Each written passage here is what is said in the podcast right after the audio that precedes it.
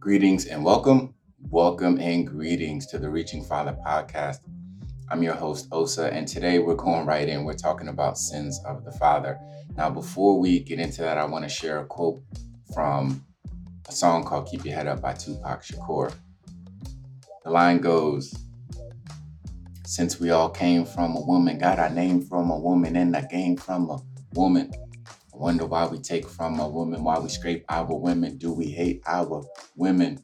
I think it's time to kill for our women, time to heal our women, be real to our women. Because if we don't, we'll have a race of babies that will hate the ladies and make the babies. So will the real men get up? No, you're fed up, ladies. Keep your head up.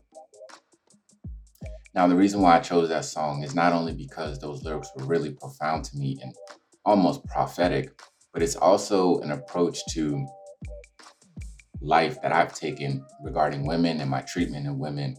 And it's gonna deal a lot with the topic at hand, with the sins of the father and how it's affected these women. Because we can't talk about the sins of the father without talking about the effects that it's had on the women.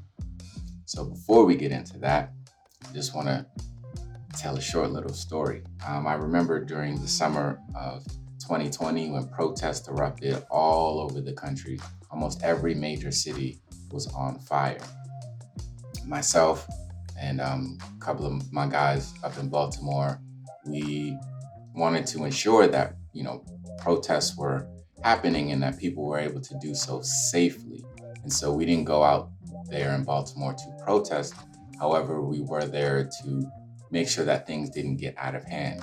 I think Baltimore was a city unique in that, one, it was the only major city that probably didn't go up in flames in the summer of twenty twenty.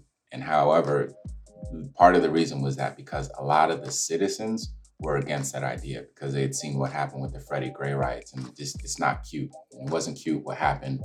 And so a lot more of the residents in the Baltimore area uh, were inclined to defer things from getting out of hand. Um, so there was a lot of support for that, uh, for people to protest peacefully without things getting out of hand. Now, you know who else was trying to do the same thing in their city during that same summer? Well, it was Kyle Rittenhouse. Man, honestly, I ain't gonna fake like I got all the answers, because if I did, the world would be in a better place. You know, I know one thing, though, is that I know a lot more than when I started this journey. And most of what I know about fatherhood, it's organic, it's instinctual. You know, and I believe some of it's from the outside, but a lot of it comes from within. And it seems like you can only reach those levels by actually doing it. You know what I'm saying? I'm glad I ain't been sitting around on the sidelines, because this just takes work, man. It's just a matter of putting it in. And it's not easy. We may never do it right, but that's just what we got to do as men, as fathers, as parents, as, as citizens of the community. That's just what I believe. And to me, that's what it is. I mean, we'll never be perfect, but we can always keep reaching Father.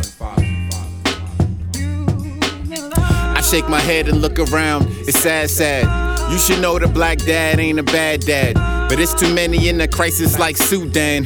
Let me be transparent like a glad bag. I seen too many men denied. Yeah, it's that bad. All right, yeah, so that's our theme song here at the Reaching Father podcast. Again, you can check it out on Bandcamp, bandcamp dot com, uh, Reaching Father. You can just search it up really easily, or the link will be somewhere around this show, wherever you're listening to it. Um, I'll link to it so that you can check it out on Bandcamp. Also, if you feel inclined to support the podcast, you can do so via Bandcamp, and I highly encourage it uh, because we're trying to get this word out. We're trying to get this message out. Now, one of the songs uh, or, or one of the lines in the theme song, it goes, I've seen too many men denied. Yes, that bad. But what do I know? A good dad is all I ever had.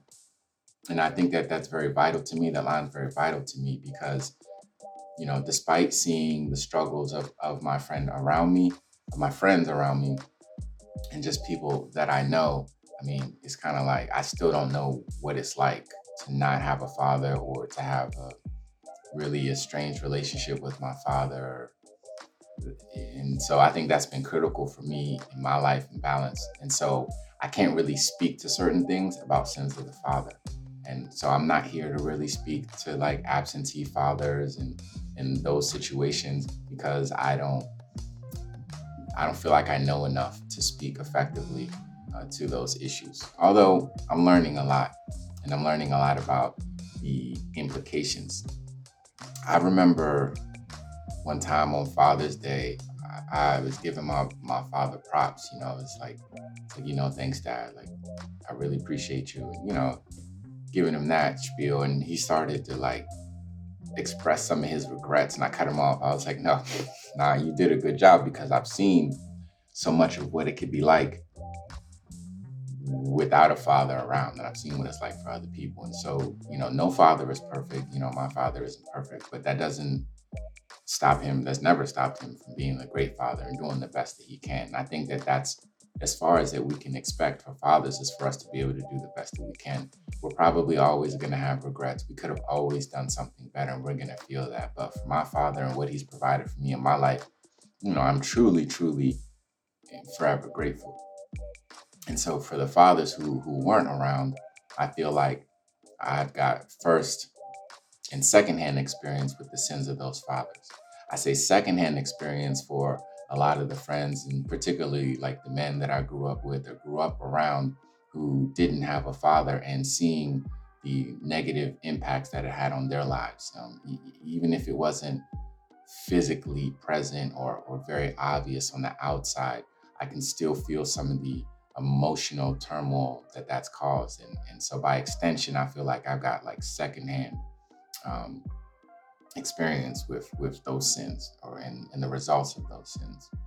I would say some of it has become firsthand with some of the women that I've been in relationships with, whether romantically or, or even friendships, um, and seeing how that negative impact on them has directly has an impact on me, how they view me, because uh, a child, a woman in particular, but I would presume all children, uh, their first knowledge of a man is through their father.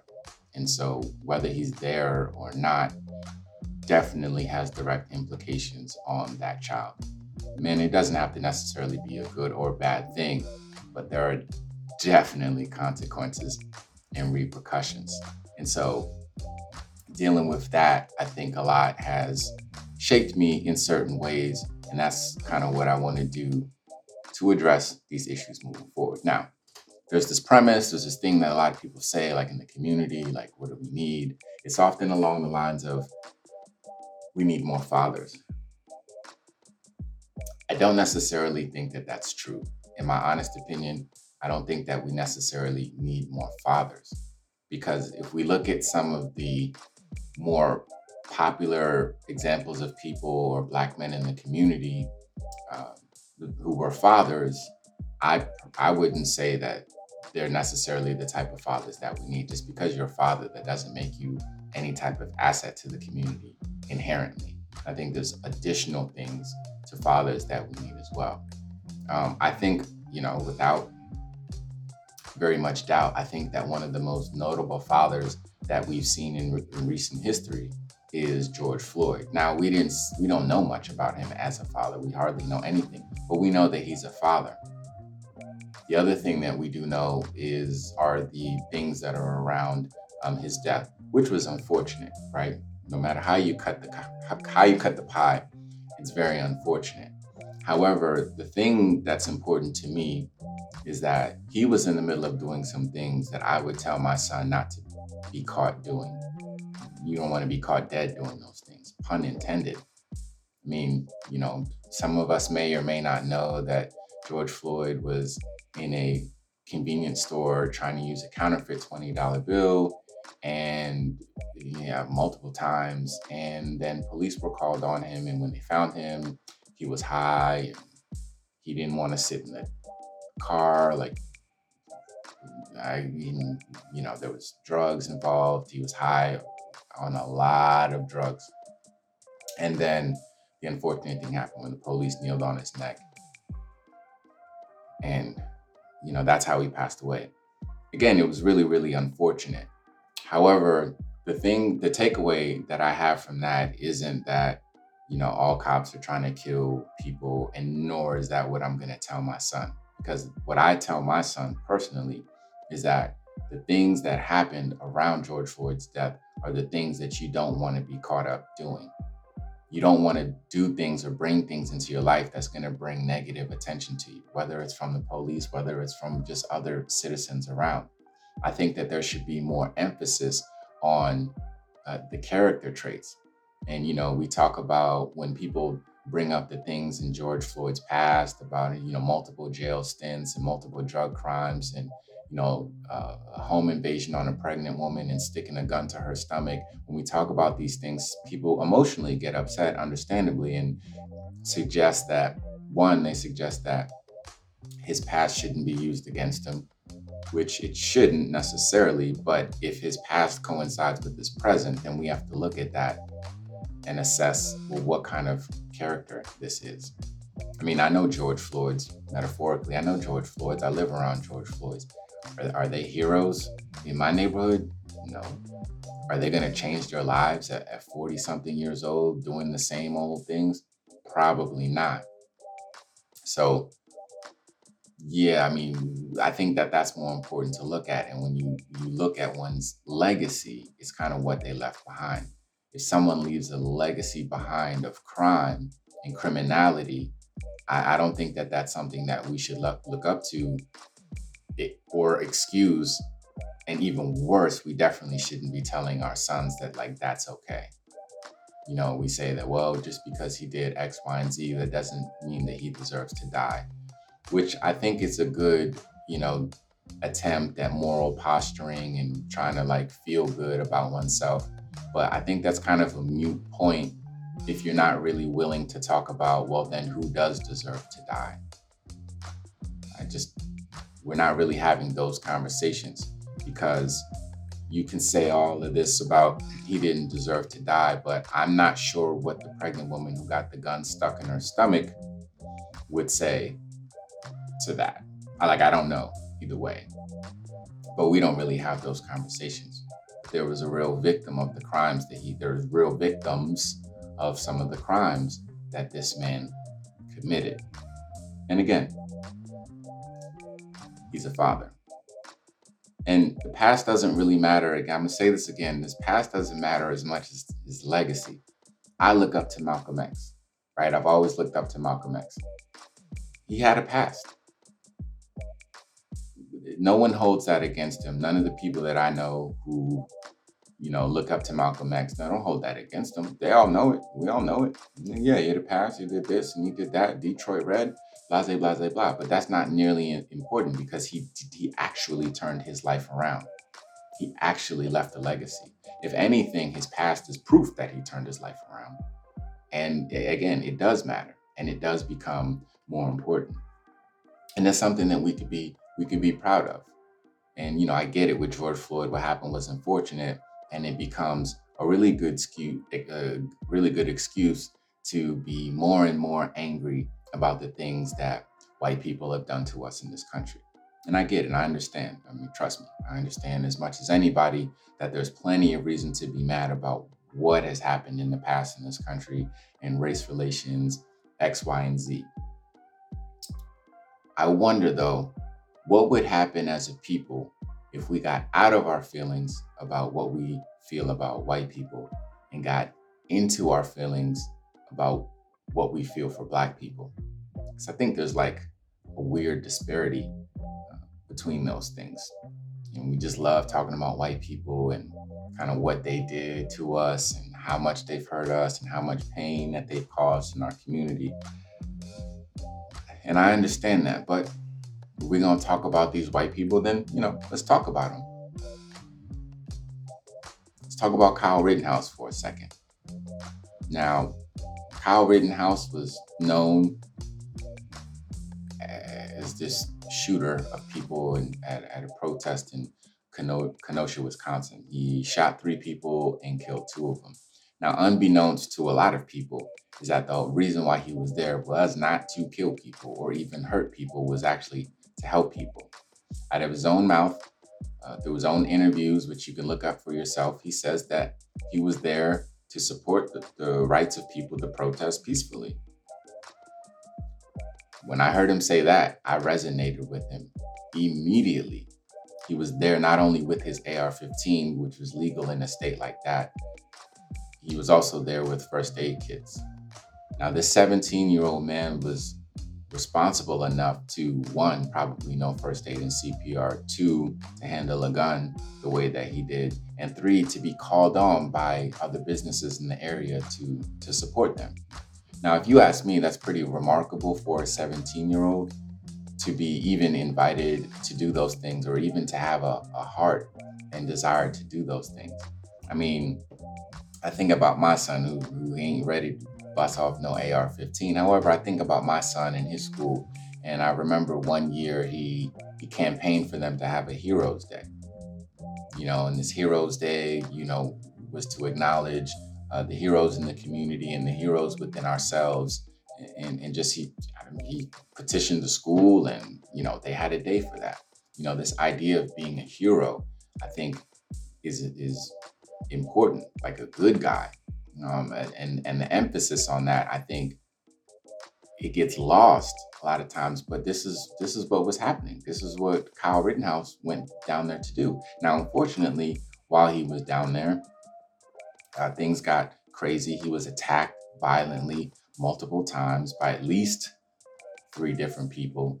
He was able to logically control himself and, and think in that situation, and he only shot the three people who were trying to viciously harm him, which I respect. Like, I respect the shooter.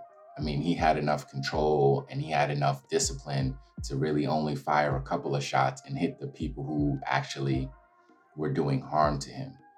Um, I live in a community where seventeen-year-olds shoot up entire blocks. They might hit their target, and often usually hit innocent people that had nothing to do with anything. So salute to Kyle Rittenhouse for being able to control himself and being able to handle himself uh, with such discipline and accuracy. The really tough part of the situation for me is not, you know, who he killed or what he was doing there and all that stuff. It's the fact that he was able to conduct himself in such a way and be such a responsible young man. And yet the mainstream media called him a white supremacist with zero evidence. The president of the United States of America even referred to him as a white supremacist with zero evidence. And people ran with this, and nobody took the time to actually look into the details or look into the character of him. And when I saw him speak, I mean, you know, you can't assume but so much from like an interview, but I mean, you can tell a decent young man when you see one. I think I can, you know, at this point in my life, I can tell. He seems like a pretty decent young man, and he seems like he had decent intentions, and he had a lot of the same intentions that I that I was trying to do with the, this in my city. We talk about, well, him crossing state lines. I, I didn't even, even know why that is such a big deal, but from his own account, from his own mouth, the, the reason why he crossed state lines is because, well, that's where his father lived. So he didn't just go there for no reason. It was, this is where his father lived. My son crosses state lines all the time to visit me and come spend time with me.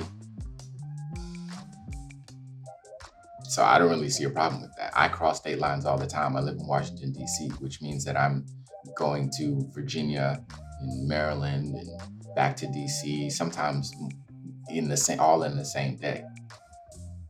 But, all right, crossing state lines, I mean, big deal, right? So let's talk about it then. Why was he crossing state lines? It was to attend the protest for Jacob Blake. Jacob Blake, another one who's been, you know, exalted, and, and that, that name has, has been tossed around a lot and put into mainstream media because Jacob Blake um, was shot seven times or some amount of times in the back by police officers, which again, a lot of people thought was unfair and, and made a big fuss about, right? That's why they were even protesting in Kenosha, Wisconsin. Now, when we talk about crossing state lines, Um, Jacob Blake crossed state lines uh, against a court order uh, that a woman, his child's mother, had against him. He wasn't even he wasn't even allowed. It's not like he just crossed state lines. It's like he wasn't even allowed in that city because of obviously some type of foul act that he committed to this woman. So not only did he just violate the law just by being there, like he really violated the law. He broke the law already just by being there.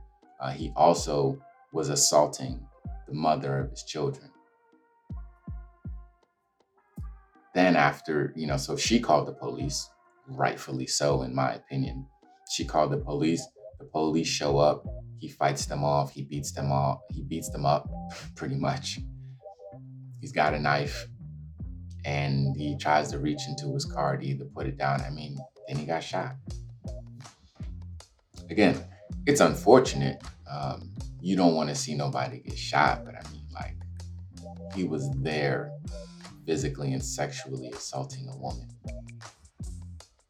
I don't know what the consequences people think should be for that, but for me personally, doing those things to a woman and, and getting shot seven times, it, it's par for course. I'm gonna leave it at that. Uh, again, the other thing, the other thing I, I, I want to point out again is that this is another father, okay? And I think the same summer, I believe, or the same same year, uh, the, the timing doesn't even really matter, but it's just another name that we brought to the light, another black man who we brought to the light, which is Rayshard Brooks. And he was killed, um, I think it was Wendy's, in the Wendy's parking lot. He was shot in the back a, a few times um, after an encounter with police. And again, this has been used to say that police are just out here killing us and they're just out of control, just shooting us all willy-nilly. Um, and some people may or may not know this. I'll just go through this briefly, um, just some of the facts. And again, my intention here isn't to be accurate about all the specifics of the criminal behavior because it, it doesn't really make that much of a difference. I'm talking about principle here. And you know, the principles are much bigger than the specifics um, of what exactly happened. However, I know some of the basics.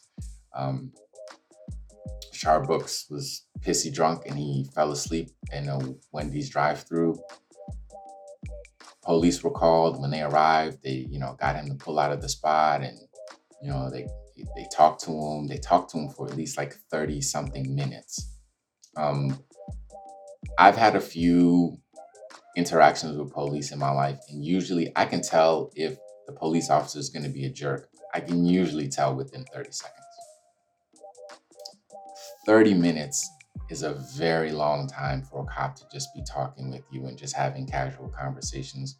And so after a while, they realized how drunk he was because he was incoherent and they barely knew where he was and just was in absolutely no condition to drive. I'm sure they figured that out in five to ten minutes. But okay, thirty minutes later, they're still talking to him. And then when they decide, hey, look, we just, we can't let you go because you're, you're way beyond the legal limit uh, for alcohol in your system. And he's just clearly inebriated. So they begin to put him under arrest. And that's when he broke free, beat up the cops, took one of their stun guns, shot at the cop with his stun gun, and tried to break away. And then, then he got shot in the back. Um, this is unfortunate. It's very unfortunate. The other unfortunate thing was that this man, in his life and in the things that he's done, he's, he's had a bit of a past as well, unfortunately. And that past included things like battery and cruelty to children. And again, this is another father. Do we need more of these type of fathers in the community, committing these type of sins? And you can define sin however you want. I'm, I'm using that kind of loosely.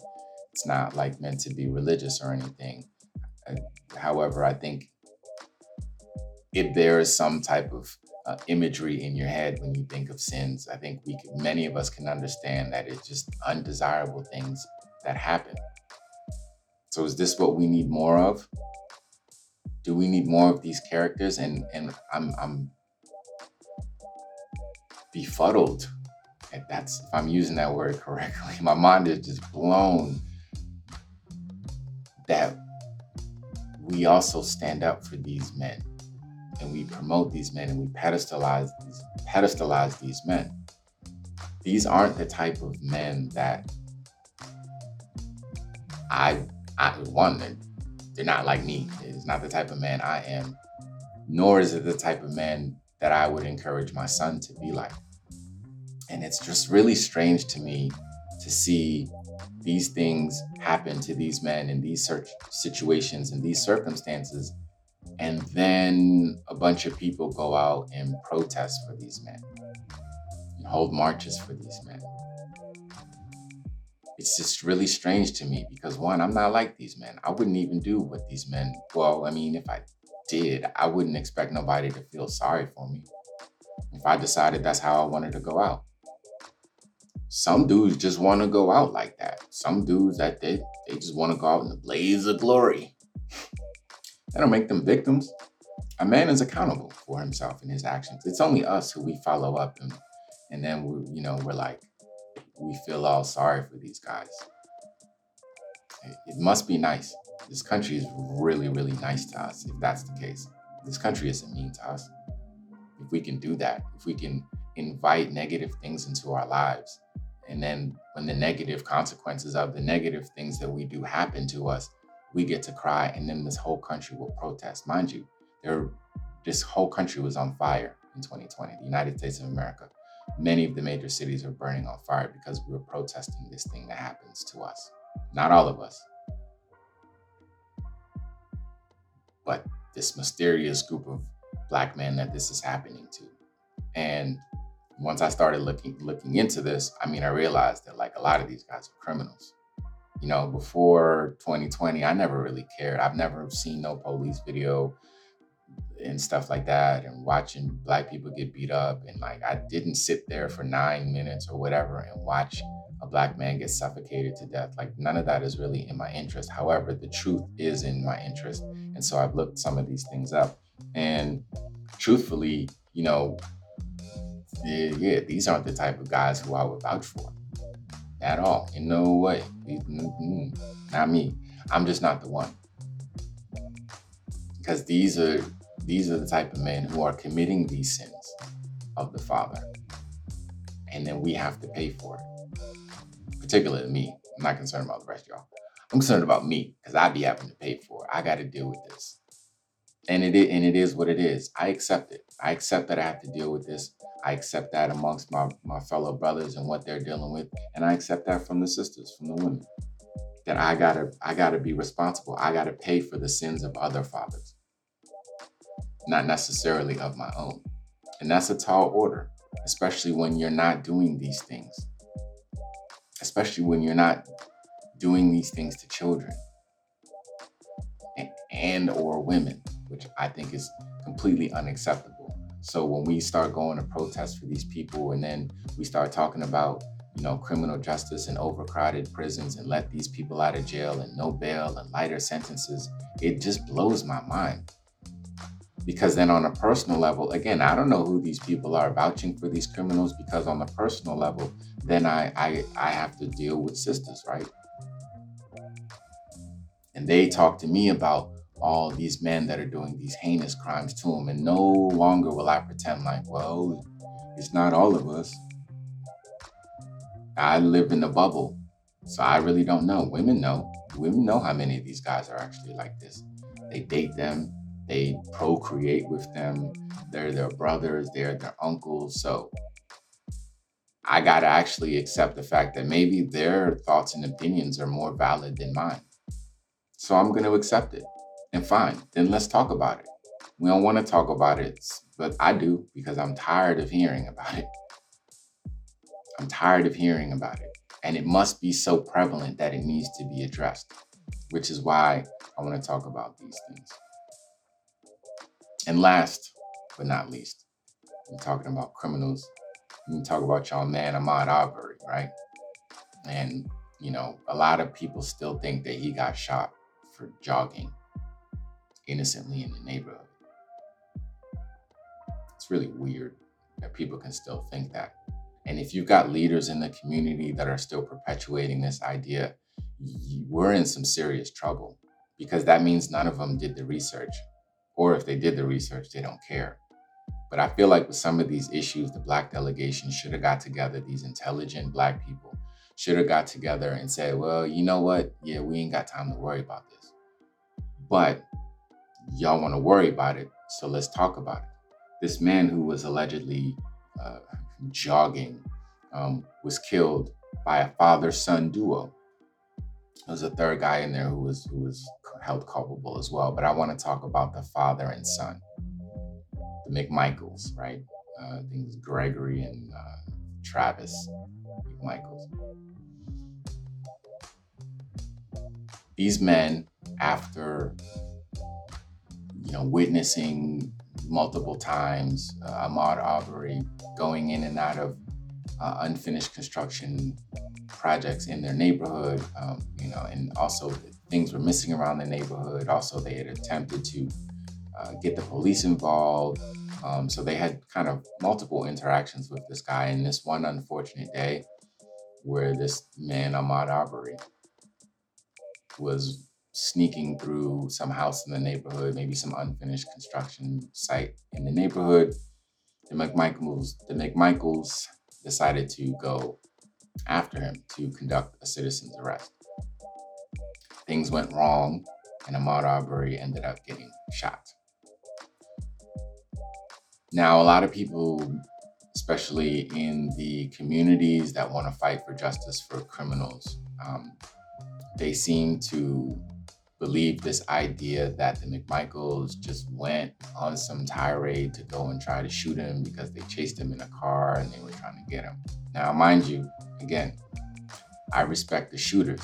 So based on the video that I saw, if they really just wanted to shoot him, they could have done it way before he got that close. From my vantage point, it looks like this man, Ahmaud Arbery, forced their hand to shoot him because he didn't run away, which he had time and space to do. He could have ran this way, could have ran that way, could have ran the other way, but he chose to run straight into the person with the gun.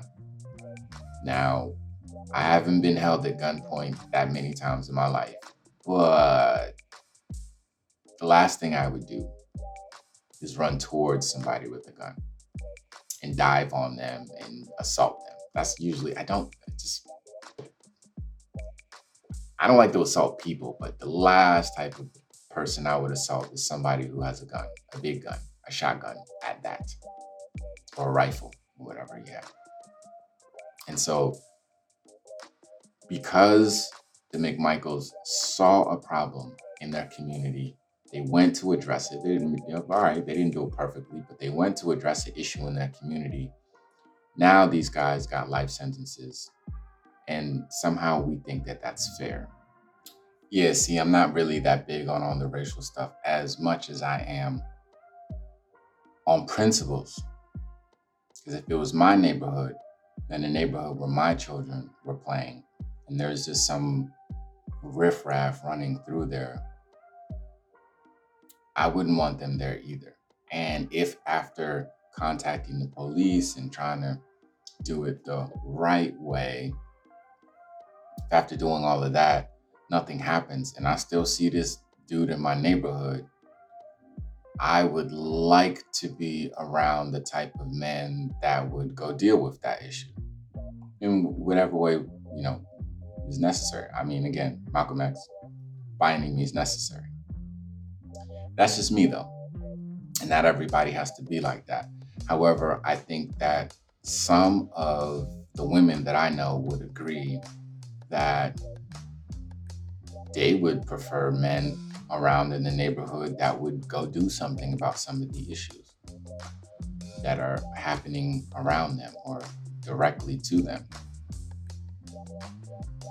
And I think that's more important than our emotions about how we feel.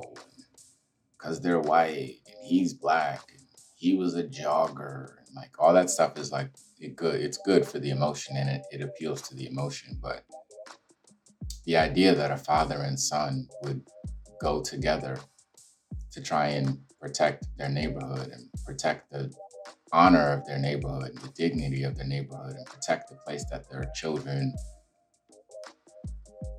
play at, I think is a respectable thing. And I think that's an honorable thing. And, you know, again, yeah, they got life in prison, and there's dudes who do way worse and kill way more innocent people, and they're walking around on the streets. So there's a disparity going on somewhere. But this is how I feel about that. And, you know, I it's kind of a weird situation, right? Because those guys who commit more heinous crimes and who are walking on the streets happen to be the sons and loved ones of Black women, which is probably why them alongside of these so-called liberals have promoted these ideas of getting them out of jail and lighter sentences. And da, da, da, da, da, da, da, da. It affects all of the criminals. So the lighter sentences, they're not just giving them to the drug offenders, they're giving them to the people who commit crimes against women, they're giving them to the murderers, they're giving them to, you know, who knows, all type of all type of criminals. And so it's kind of interesting when people say, when I hear brothers say Black women don't love us and that, look at what they're willing to do. Look at how hard they're willing to go to defend us, even when we're not all the way right, even when we're not perfect. I think that speaks a lot. I I I, I give them credit. I give the sisters credit. How hard they're willing to go for us. Because y'all know we ain't out there at these protests. Nobody I know is out there. You know, the brothers I know, they got parole, they got pending cases, prior cases, STED agreements. Ain't nobody going to protest. But the sisters is out there. It's, I don't know who these sisters are, because but whatever, whoever they are, the privileged sisters, I don't know who, I don't know who that is. Whoever they are, they're making things happen. Because they got positions all in this country. A lot of top positions in a lot of cities, you know, major cities, they're held by Black women. I mean, Black men too, but they kind of just have to go along with stuff. Black women are wielding lots of power in these places. D As, their council people, uh, city mayors, like D C, you know, the capital of this racist country, the Black woman mayor. It's very ironic. Very ironic. And she's she's made a lot of changes in support of these ideas. You know, she hasn't gone too far yet, but it's getting close. It's getting close. Anyway, um, Black women love us, and I love Black women. So that's why I'm making this. That's why I'm talking about this, because this is what y'all want to talk about behind closed doors. In public, maybe y'all got a different tune, but behind closed doors, this is what y'all want to talk about. So I'm gonna talk about these fools. I'm gonna talk about these niggas, man, because these are the ain't shit niggas that y'all always talking about, right? Okay. Well, we can't do both. We can't. Yeah, I don't think it makes sense to do both. Is, you know what we say, talking out both sides of your neck. You can't be talking about these niggas is killing you and then be, be mad because the police are killing them. Because they're not killing all of us. They're not killing me. They're not harassing me. Ask my son how many times we've been pulled over in his life. He rides with me all the time. We're in the car all the time. But there are some Black men out here that are causing serious problems. And I'm okay with whatever we need to do to get them out of your way, sister, because I love you. All right, that's enough. Let me stop, because I'm gonna start getting all sweet and sentimental with the sisters. Y'all know I love the sisters. Y'all know I love y'all. I love y'all too. But uh, I just want to kind of close with this last piece, right? This last part is um, it's an interesting thing that, that we tend to do, right? Uh, uh, I guess Black people, like whoever, man, we're always focused on kind of academics and how things aren't fair academically for us and academic achievements, and we're going to colleges and getting degrees and, and high, high, high rates, higher rates than ever probably. In addition to that, though, there's also focus on the requirements for what is considered academic success, right? And there's talk about standardized testing and how that's biased for us, and, you know, S A T scores and how it's culturally biased and it works against people of color, which could be true. However, there's people from other countries that come here, don't even speak English, and they, they seem to be dominating. And, you know, some people talk about differences in I Q between the races, and I don't know a whole lot about that stuff. However, what I do believe is that our I Q as Black people shouldn't be measured in the academics because, one, we didn't really invent that field. Like, so to try and meet a standard that, one, we didn't create, nor does it match who we are, it's, it's, a, it's almost a lose-lose from the jump. Now, I believe in merit. I believe in merit. So I mean, yeah, if there are if there are Black students who can get the same sixteen hundred or fifteen hundred on the S A T as the Asian kid and in in the same grades, and then yeah, they should both be competitive with each other. I don't think it's fair that a Black student who gets way lower on the S A T Uh, should be bumped up in line, and, and the Asian kid who gets higher on the S A T should have to wait, wait in line because they meet the merits. The Asian kid meets the merits. The, the Black kid may not meet the merit, but still gets preferential treatment. Yeesh. Sounds a little bit unfair, if you ask me. There's another word I can use to describe that, but I won't. I'll save that for later.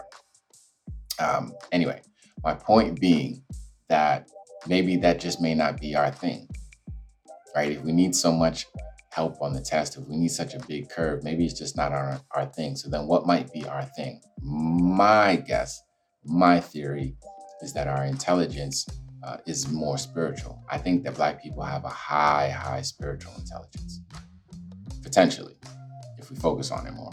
I don't think we focus on it enough, which is, which is my point. And the challenge in focusing on spiritual intelligence is that there's it's, it's not quantifiable. It's hard to quantify spiritual intelligence, but we can qualify it. I think that it can be qualified through measurements of good character, right? Integrity, honesty, things of that nature. And we, we can go down the list, and focusing on these things, humility, right? That would push us to do the things that we uh, we can we can do and push us closer to our potential. I believe that uh, spiritual intelligence permeates into every other aspect of your life. I think all aspects of our life are spiritual. And if we've been taken away from our spiritual nature or our true spiritual origins, well, then that explains a lot more of the issues in the community than the pandemic,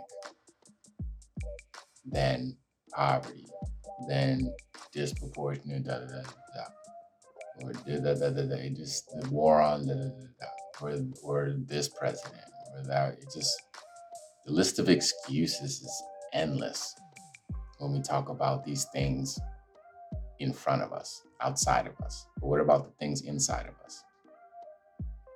I think that focusing on that I Q, that spiritual intelligence, that that spiritual intelligence quotient, would take us a lot further and help us deviate away from these sins as fathers, as parents, and just as overall human beings. So that's my word on that. Thanks for listening. Um, so before I get up out of here, I do want to talk about oh, real quick, the next episode, which I think is going to be pretty, pretty interesting. Um, talking about the movie Rise of the Planet of the Apes. Also going to talk about this theory I believe in called the bones through the nose philosophy. Um, but that movie, The Planet of the Apes, I know Black people, we don't like to talk about apes and us in the same sentence, but I'm just gonna do it because it's gonna make sense. Well, it makes sense to me, and it's gonna make sense to somebody that's listening. So if you haven't seen the movie, uh, you might wanna check that out, Rise of the Planet of the Apes, because I noticed it didn't get as big of of attention as I feel that it deserves. I think this movie speaks a lot to um, manhood. It speaks a lot, a lot to fatherhood, and I think there's a lot of good principles in it. So we're going to get into that on the next episode. And last but not least, I would like to just offer um, offer a reading, uh, offer a book um, that I read and reread uh, often, called The Community of Self. It's by Doctor Naeem Akbar. The Community of Self by Doctor Naeem Akbar. It's a really good book which breaks down just that, the community of self and the different aspects that are within us. And I think for me, it was very helpful reading it, it because it helps me understand the different ideas in myself and kind of helps bring everything together, because all of us have these many aspects of ourselves. And when they're not in line or not in control, we tend to be able to lose them. So I think that this book is a very good starting point um, for how to kind of acknowledge that community of self and appreciate how we show up or get control of how we show up in our day-to-day lives. So that's my word. This is Osa. Thank you for tuning in to the Reaching Father podcast. Peace.